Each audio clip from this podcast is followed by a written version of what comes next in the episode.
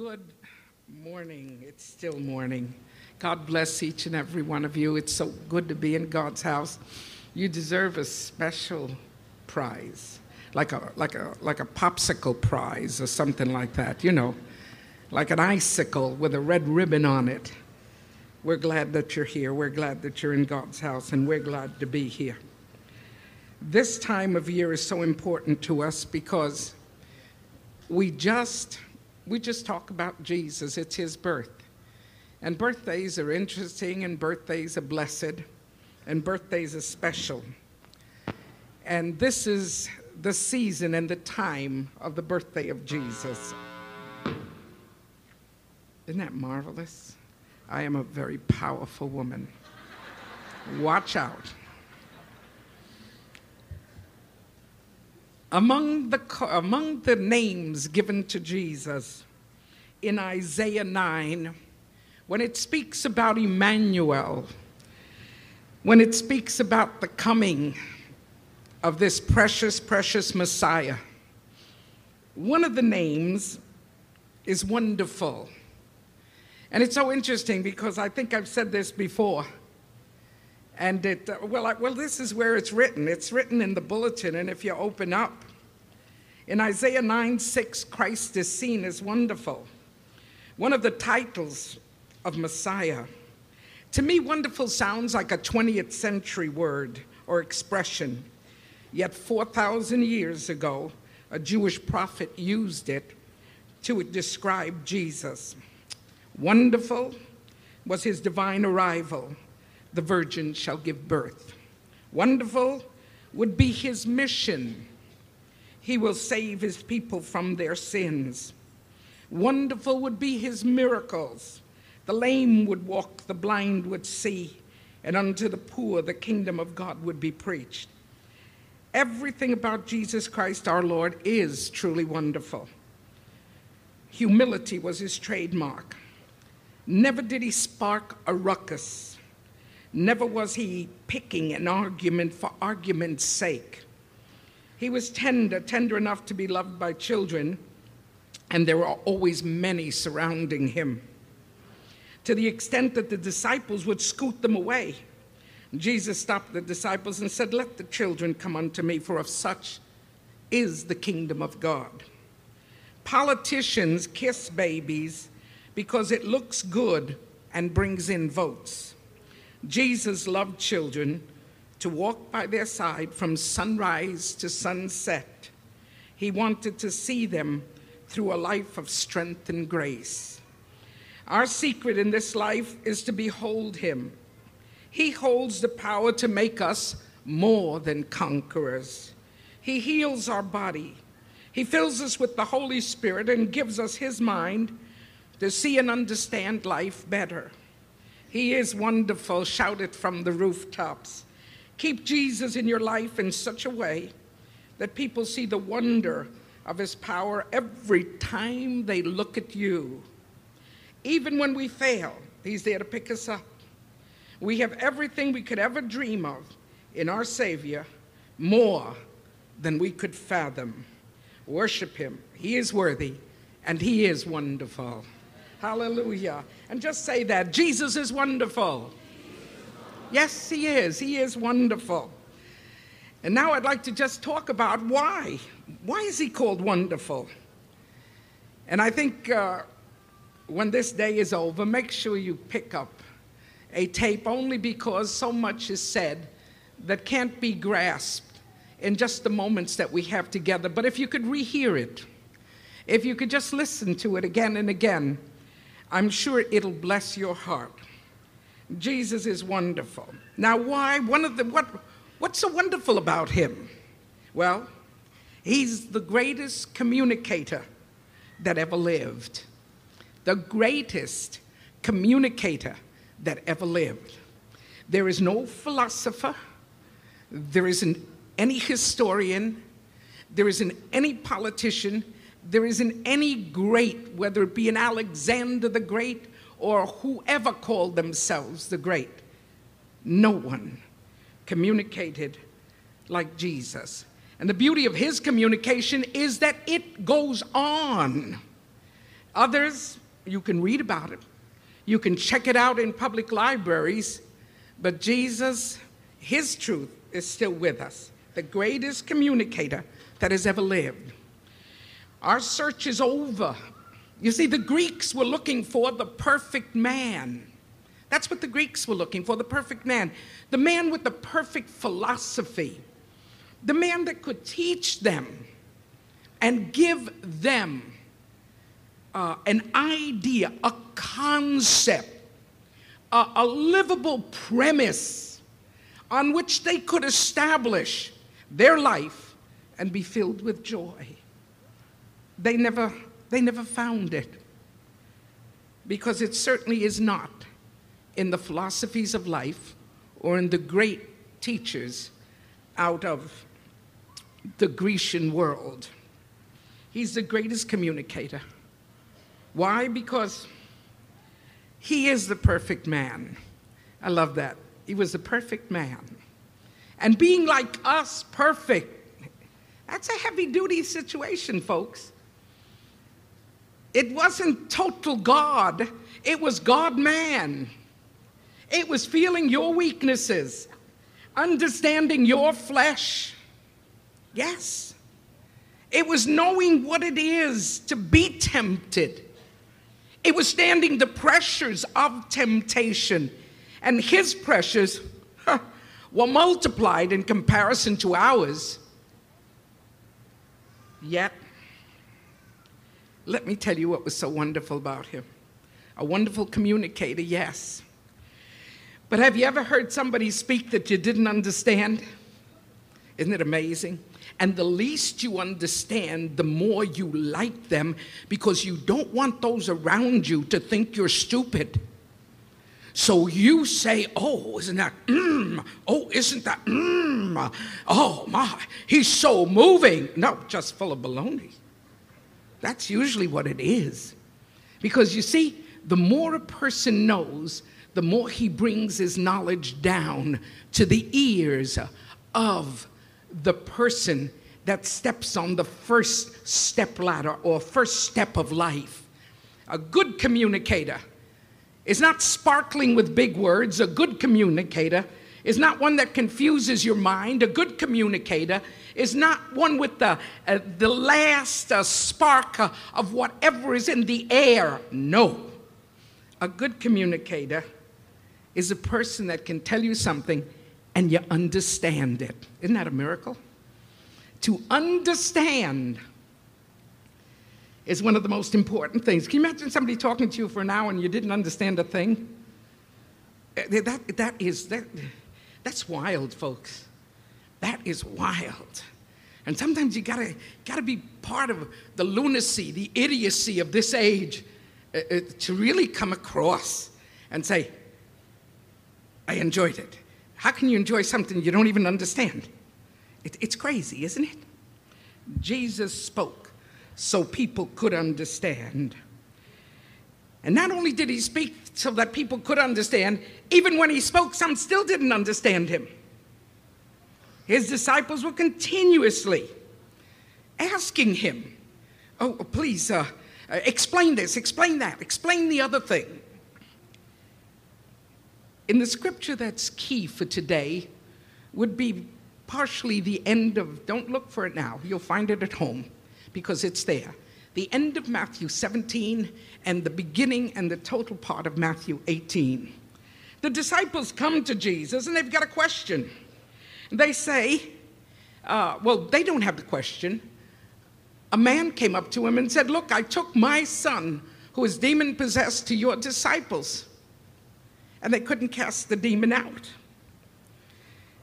And Jesus cast the demon out, returned the son to the father, and they left. And the disciples are a little annoyed. Wouldn't you be annoyed? You see, they had done it before. They had been commissioned before. They had gone out to the villages in Jesus' name. And they had cast out demons. They came back so happy, happy that that's when Jesus said to them, Look, don't be happy that demons are cast out. Be happy that your name be written in the Lamb's book of life. In other words, let's talk about the real things to be happy about. It's not what you can do, it's who you are. That's what you've got to be happy about. Now, there's a problem. They went under direct commissioning. They were sent by the master and they believed his word. Hey, folks, we have a commission to go forth, a great commission to go forth. But can I tell you something? You can either go forth as a great imitator, or you can go forth as a personal, Holy Ghost filled person of Jesus. You say, well, well, Pastor Aimee, weren't the disciples, listen, they were at a stage where they wanted to do everything he did. And he says, okay, I'm going to let you do it. Don't be, don't worry. Go out. And then sometimes he told them, don't take too much. In other words, don't worry about this, don't worry about that. But go ahead, go out. And when they came back, they always had little snares like this which bothered them.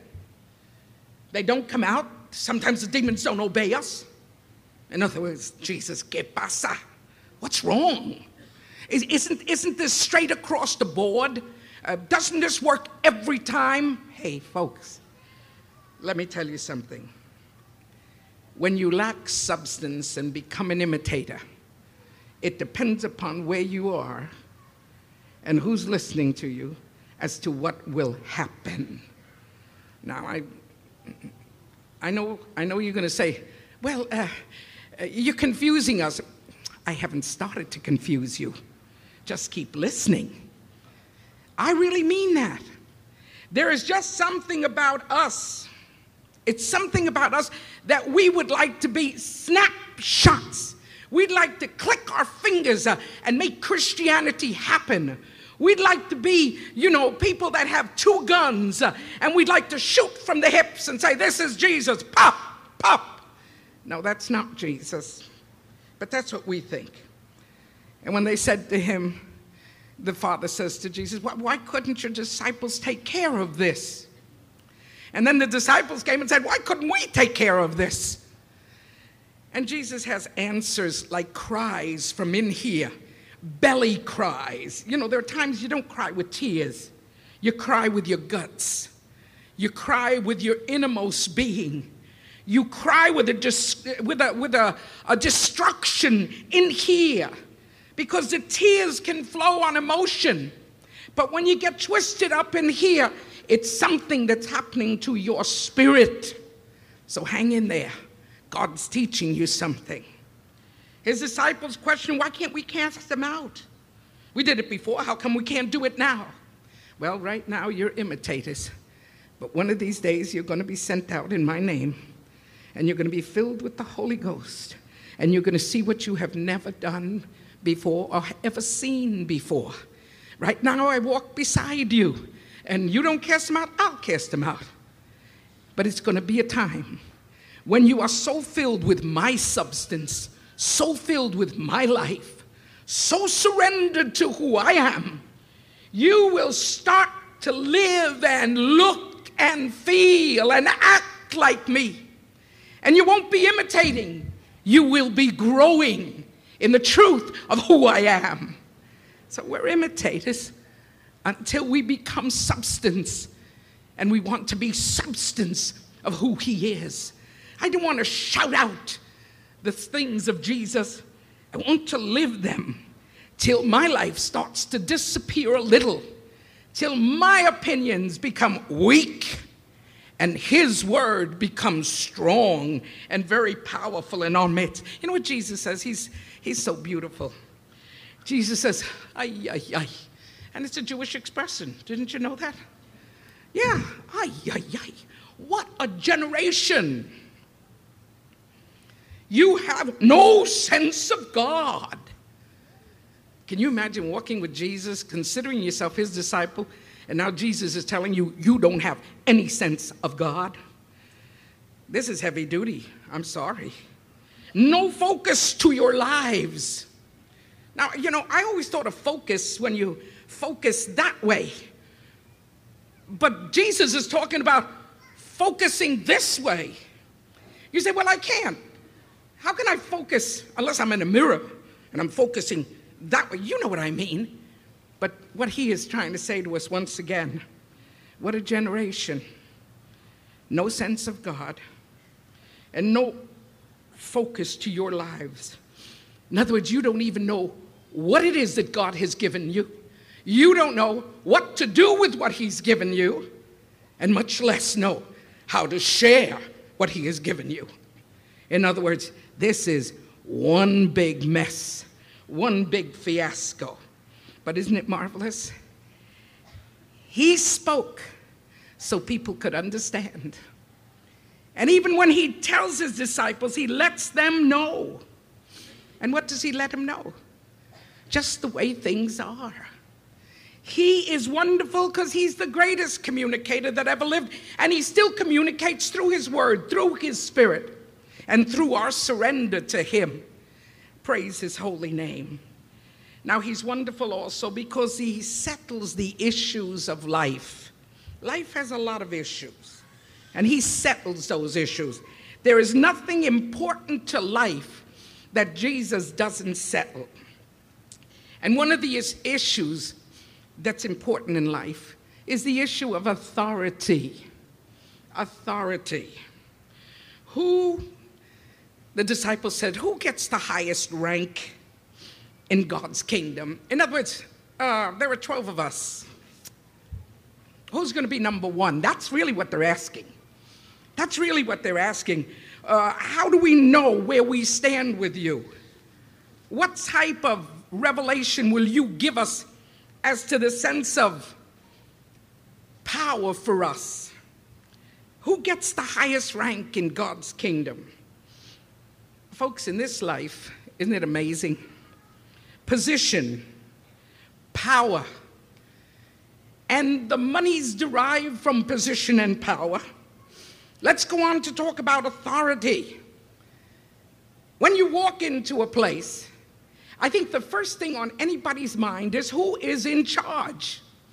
If the operation is terrific, if the operation is uh, streamlined, if the operation is flawless, let me put it that way. Have you ever gone into a factory or have you ever gone into a place of work where everything is haphazard? You don't know who's who. You really don't. They cross over this way, they cross over that way, they push you. Some say, Hi, how are you? And others say, What are you doing here? And you're just, you're just sitting there and you're just absolutely frightened to death. What, what, what, what? Who's in charge? Why? Because this is one of the important issues of life. And that's why the disciples, very early in the ministry, they wanted to know who was going to be the number one person. There were only 12. Well, who's going to be number one? And it's interesting because it's always in the eyes of the one who feels he's number one that comes the question who is number one? Who has the highest rank? How do we settle the issue of authority? Well, Jesus did it, and, and here's once again his teachings that makes us feel that we don't know if we're coming or going. He takes a child and he places this child in the middle. And he says, anybody receiving the childlike is receiving me. Always remember that when he talks about childlike, he's never talking about childish. He's not talking about the kid that babusea, you know, that's not what he's talking about. He's talking about the normalcy of a child, a normal child. And the normalcy depends upon the age. Two year olds are one way, six year olds are another way, eight year olds are another way, 10 year olds are another way, and 12 year olds, whoa, they are another way. Yet they're all children. They're all children. He placed a child in the middle. And he says, Look, look at this. Whoever receives one of these receives me. What is he doing? What is he doing? No child can run a factory, no child can run a kingdom, no child can run an authority or power place. No child can run a church. So, what, what, what, are we talking about? No, no. He's taking us to square one, where he's not only talking about children, but he's talking about people that are willing to come into his kingdom. Are you hearing me? And start over like a child. Did you hear me? You don't turn into a two year old. You don't turn into a five year old. You don't turn into a seven year old. You don't turn into an eight year old. You don't turn into a 12 year old. You're 20, 30, 40, 50, 60, or 70 or 80. But you're willing to come and start like you were two. Do you catch that? He doesn't want you to go around acting like a fool, like a fool child. No, he wants you to act like a child acts because the world is just opened up to him. He loves colors and he loves sweet tastes. And he loves the people that surround him and he loves hugs and they kiss freely. What are we talking about? Yes, a child, a child that is awakened to his world. Well, I'm a 66 year old child. And God says, Are you willing to start from the beginning? This is a point of conversion. At 60, are you willing to be a child? To start learning my kingdom? Because if you're coming in with your 60 years of big, powerful impressions, if you're coming in with your 60 years uh, of smart Alex, and if you're coming in with your 60 years of power plays, uh, and if you're coming in with your manipulations uh, of 60 years old, uh, you're out of the ballpark. You got to come in willing to learn life all over again. 60 but looking good at two. 60 but looking great at three. 60 but looking fabulous at 65. Pastor Aimee, gonna stop being like a little child. No, it's not being like a little child.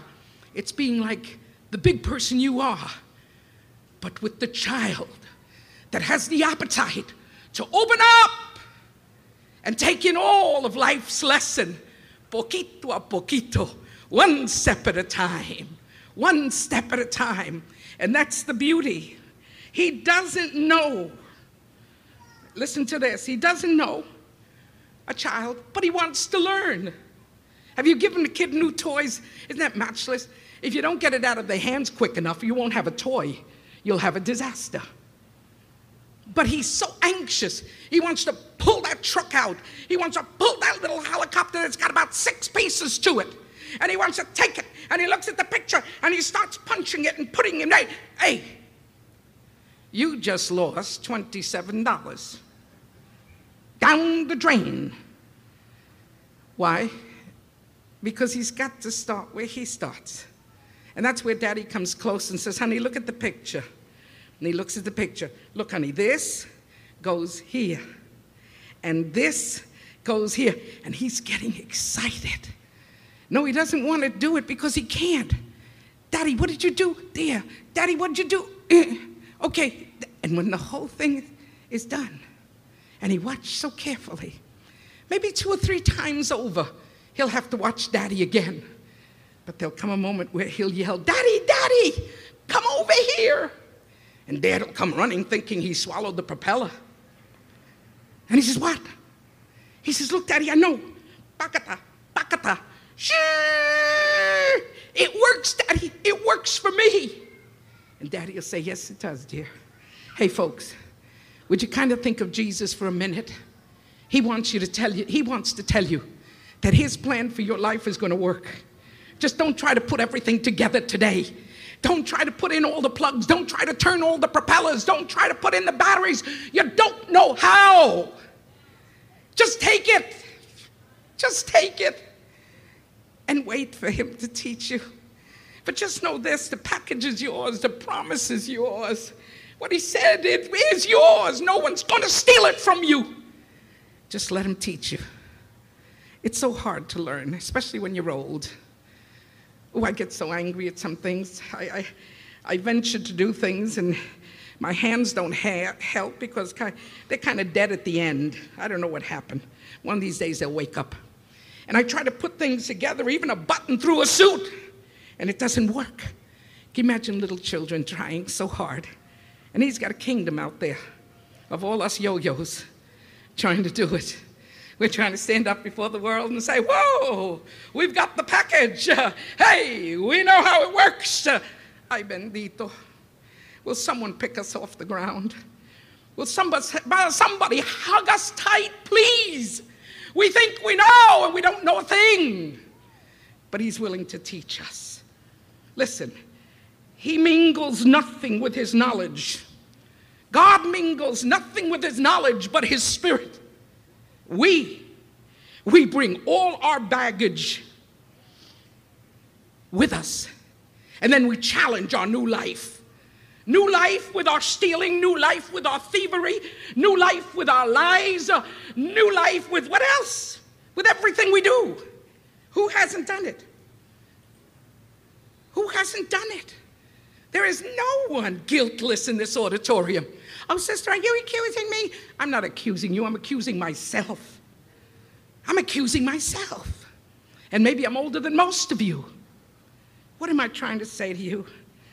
When God starts to teach you, there's no mingling of all the nonsense that we have. And that's why He said to us, You're never going to be able to do it alone. So when I send you, I'm going to send you anointed and filled with the best, the best discerner, the best accommodator, the best put it in placer and his name is Holy Spirit. Hallelujah.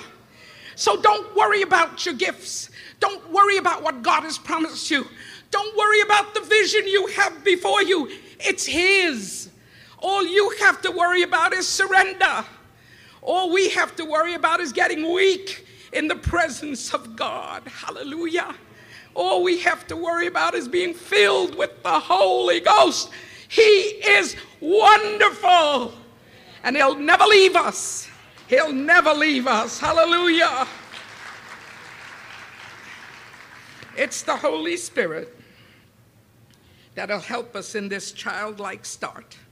And I'm so glad we don't have to do it alone.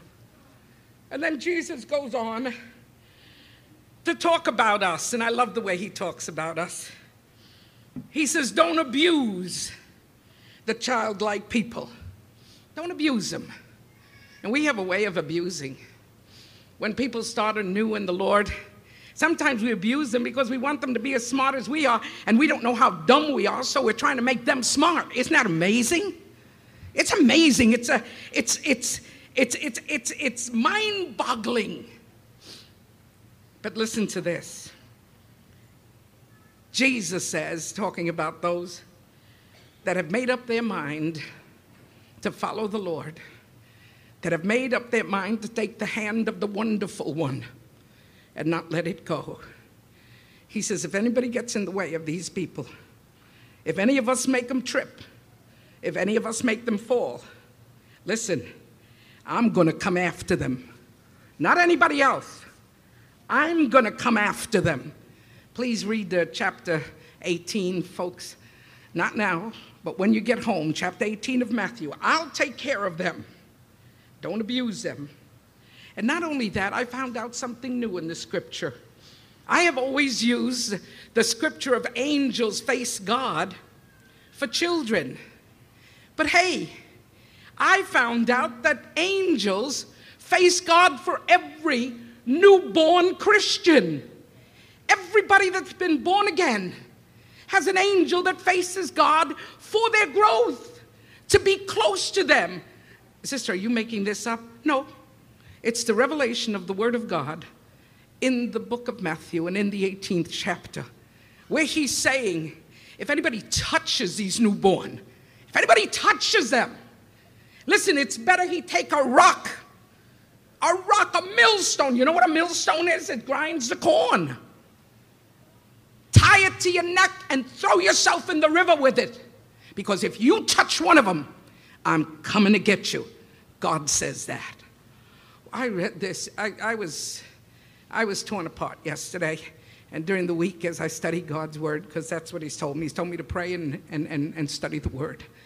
And I'm trying to be very faithful to God. God doesn't want anybody to abuse His children.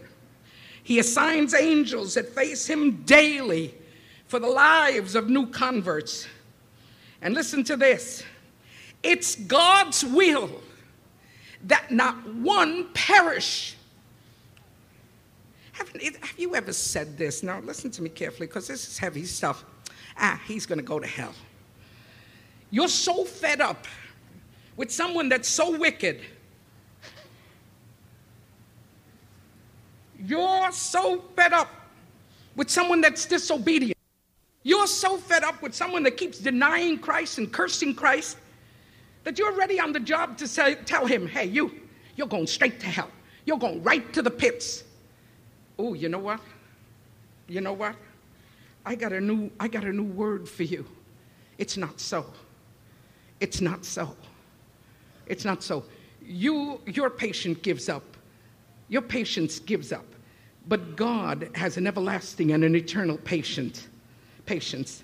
So, what we have to do is kind of get behind the Father and say, Lord, as long as your mercy sustain him, I'll be good. I promise you. I'll be good. I'll obey. God has a will that not one of the new converts perish. Matter of fact, guess what? In this 18th chapter, he establishes them as his priority. No wonder he told us, go into all the world and preach the gospel. No wonder he always tells us to proclaim his gospel. No wonder he tells us to be living examples of his gospel. No wonder he wants us to look like him, to act like him, to walk like him, to talk like him. Well, because that's the only thing that's going to save people. Not you, but him in you. People seeing him in you. I think one of the most beautiful expressions I have heard in New Beginnings, that's our Wednesday gatherings, is when one gentleman came in and he says, I used to party hardy with that guy over there. He says, and I've been watching him for the last six or seven months, and he don't party no more. And he keeps after me. And he keeps telling me, come to the circle, come to the circle. And he said to himself, who the mm, wants to go to that circle? He's no good for nothing. But he keeps coming after me. And then he comes to the circle. And guess what? He meets the master of the circle. His name is Jesus. Seen in every face of those that have been redeemed. Seen in every face of my alcoholics. Uh, seen in every face of my old drug addicts. Uh, and he looks around and he gets dead scared because now it isn't only his friend. There are 44 of them sitting in a circle. Oh my God. This thing is catching, it's a sickness. Yeah. And many of them have gotten very sick and they're with us today. Praise the Lord. Hallelujah.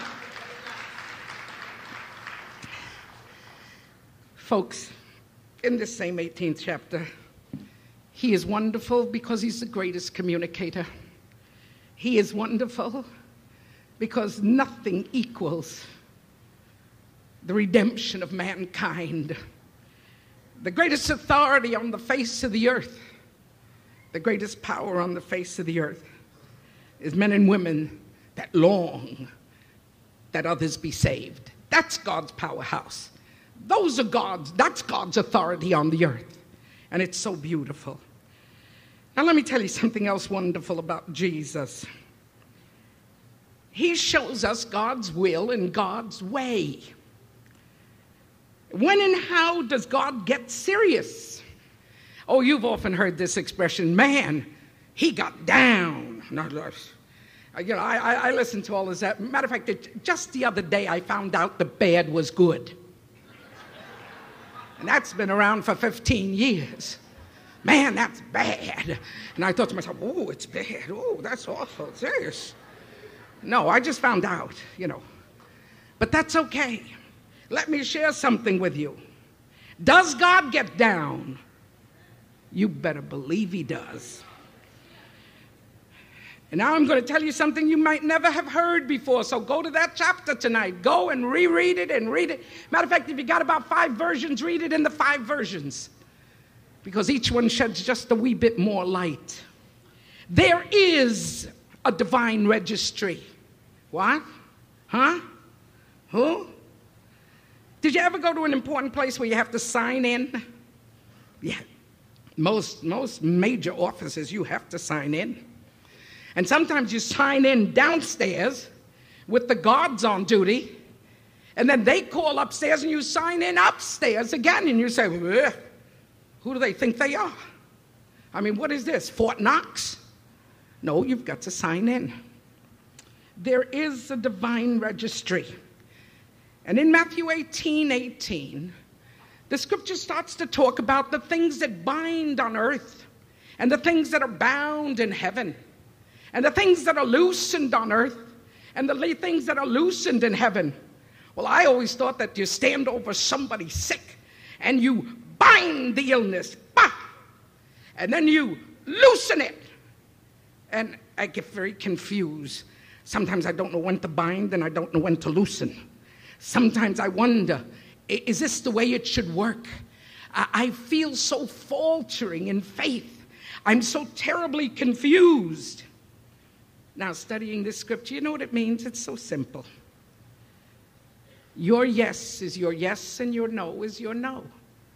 Your binding factor is your declaration of what you say. That's your binding factor. You know, once we find out that our words bind us, it's going to teach us to shut up. Have you ever said, not in a very loving way, but in, in a mad way, in an angry way, listen, you, go to hell. How many have said it? Let me see your hands. Tiny hands, tiny hands, tiny hands. The rest of you, you know what you are liars. Okay. Yes. Oh, yes. Because somewhere at some time in our life, we have condemned people on the right, on the left, or all around us. We've condemned them. And the scripture says, be careful. Be careful. Why? Because you can't say what you please. God doesn't accept it. Once you know Jesus, once He is your Lord and Master, you're not free with your mouth. Who says so? God says so. But I'm used to talking like this. Well, you got to get a new talk. You got to go into the childlike mode where mama says, if you say that again, I'm putting a bar of soap in your mouth. And some mothers did. My mother never waited for a bar of soap. My mother and father had an exercise of arm that was so swift you could never imagine. Bakata, bakata. They never moved and they caught us. They never ran after us and they trapped us. Listen, I want to tell you something. Our yes is our yes, and our no's are our no's. And believe it or not, in heaven, they're binding. I read this yesterday. I, me volví loca. I went a little nuts because all of a sudden I realized, you know, you want to grow. But one of the things of growth is learning to talk. And that's what's so sad about this society. I really mean that. It's all right, a 15, 16 year old got their woes and their yays and their no's and their who and their yeah, hey, whoa. Uh, but that's not a language. You say, well, to us it is. No, it is not. Yo is not a name. It's not a name. And you say, well, well, the kids, fine. We accept it from our kids. But you know, if kids stay kids, they're retarded. And if they become men and women and they're still kids, they're past retardation. They're past retardation. They are, uh, it's over. This is one of the things this 18th chapter talks about. It teaches us that words, now listen to me, folks. I never heard this before in my life. Words are eternal.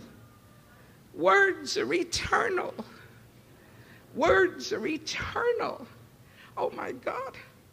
How can I retrieve from heaven all the crazy words I put up there? I just ask for forgiveness. And somehow, whoever's in charge of erasing, do me the favor. Erase, but erase fast, okay? I don't want it to stay there.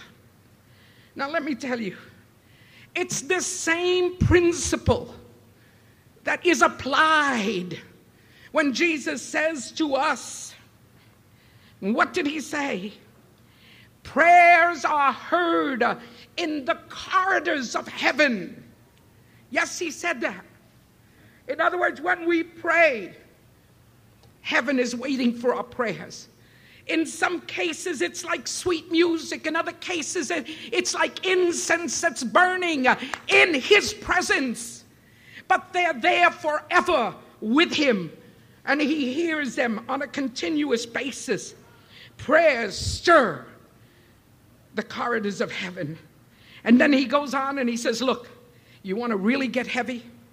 If two of you agree, my Father will do it. If two of you agree, my Father will do it. And then he gets heavier yet. He says, Where two or three are gathered in my name, I'll come down and I'll be with you. Oh, glory! Tell me he's not wonderful.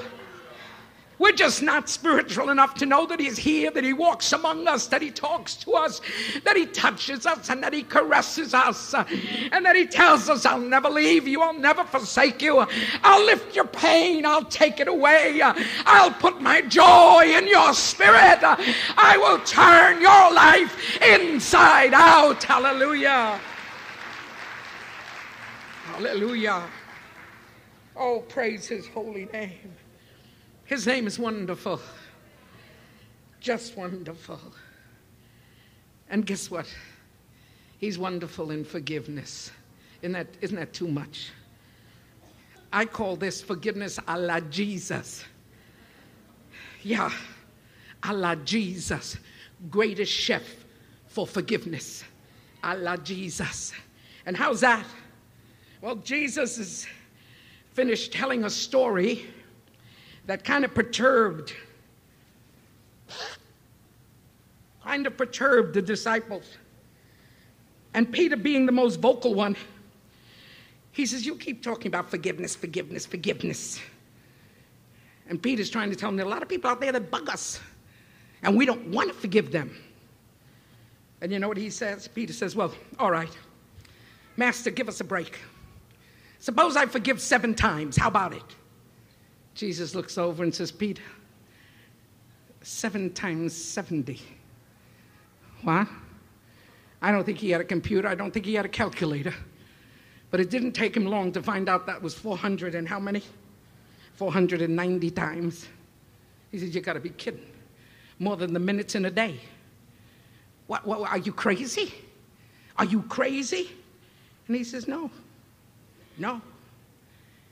And then he says something that lays us out, and everybody can just crawl on us. Woe to the person, woe to the forgiven who refuse to forgive. Woe to the forgiven who refuse to forgive. Then he gives a little story that shakes us from here to kingdom come. And why does it shake us?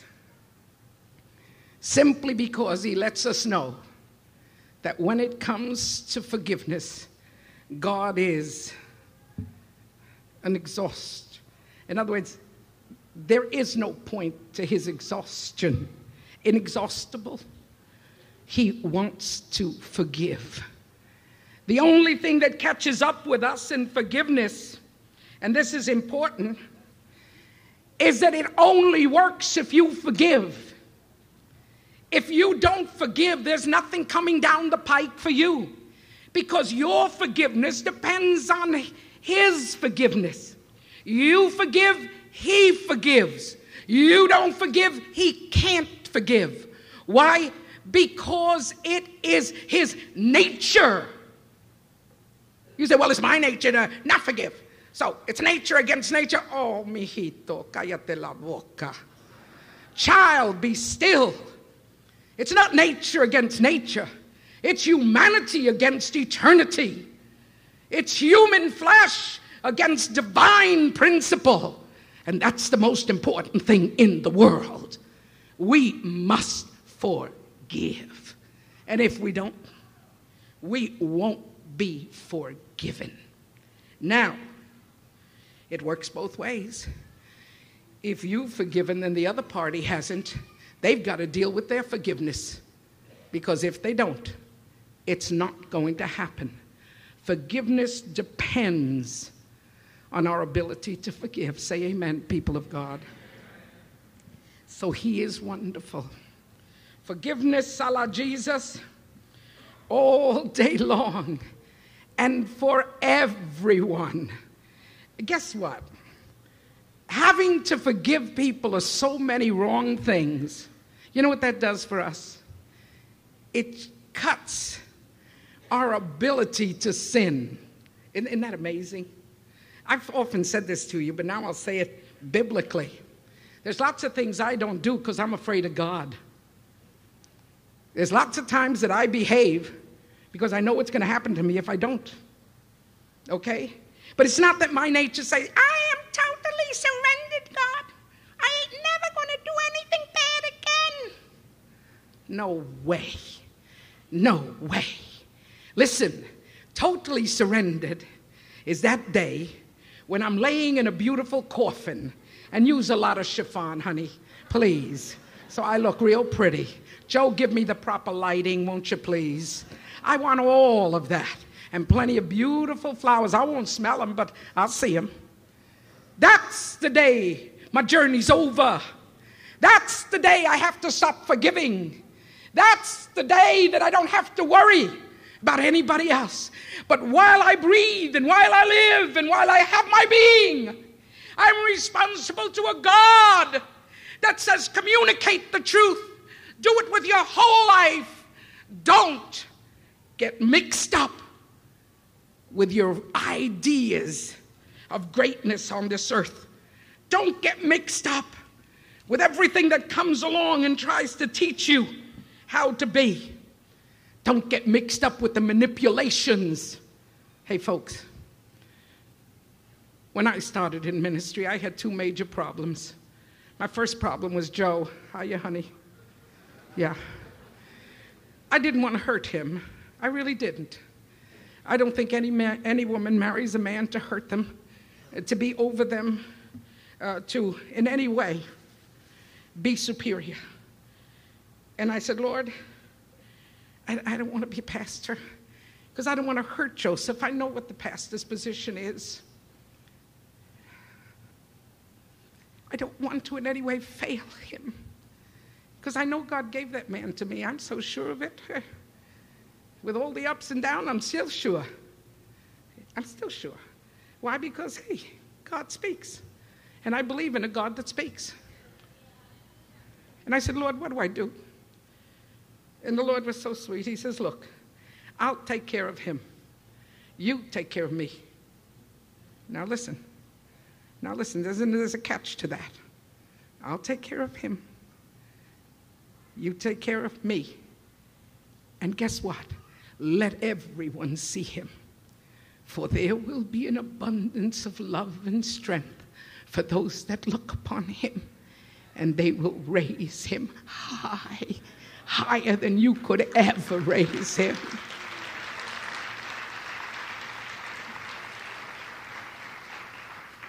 And I suppose God proves it to me every time he opens his mouth to sing.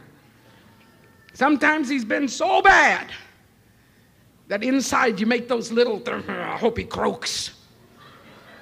Guess what? He never does. Anointed, blessed. Why? Because that's God's man, not my man. Praise his blessed name. So, folks, hang in there. Hang in there. God is for real. He settles the issue of who is, tell me, who is the best communicator. His name is who teaches us true authority.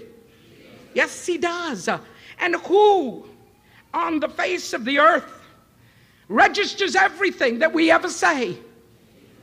And who is the great forgiver? Yes, the answer is Jesus, Jesus, Jesus. That's why he is wonderful. Now, would you say it? Jesus is wonderful. In any of those corridors of your life, in any of those travelings of your life, please keep in mind that He is for you. And when you go to your home tonight, and before you go to bed tonight, the end of chapter 17 and the whole of chapter 18 of Matthew. Just read it and let the Spirit, because you see, you're going to forget what I say. My words are not important. I want you to keep the words of the Word. Read it, read it, read it until it becomes part of your soul and part of your life. His name is wonderful.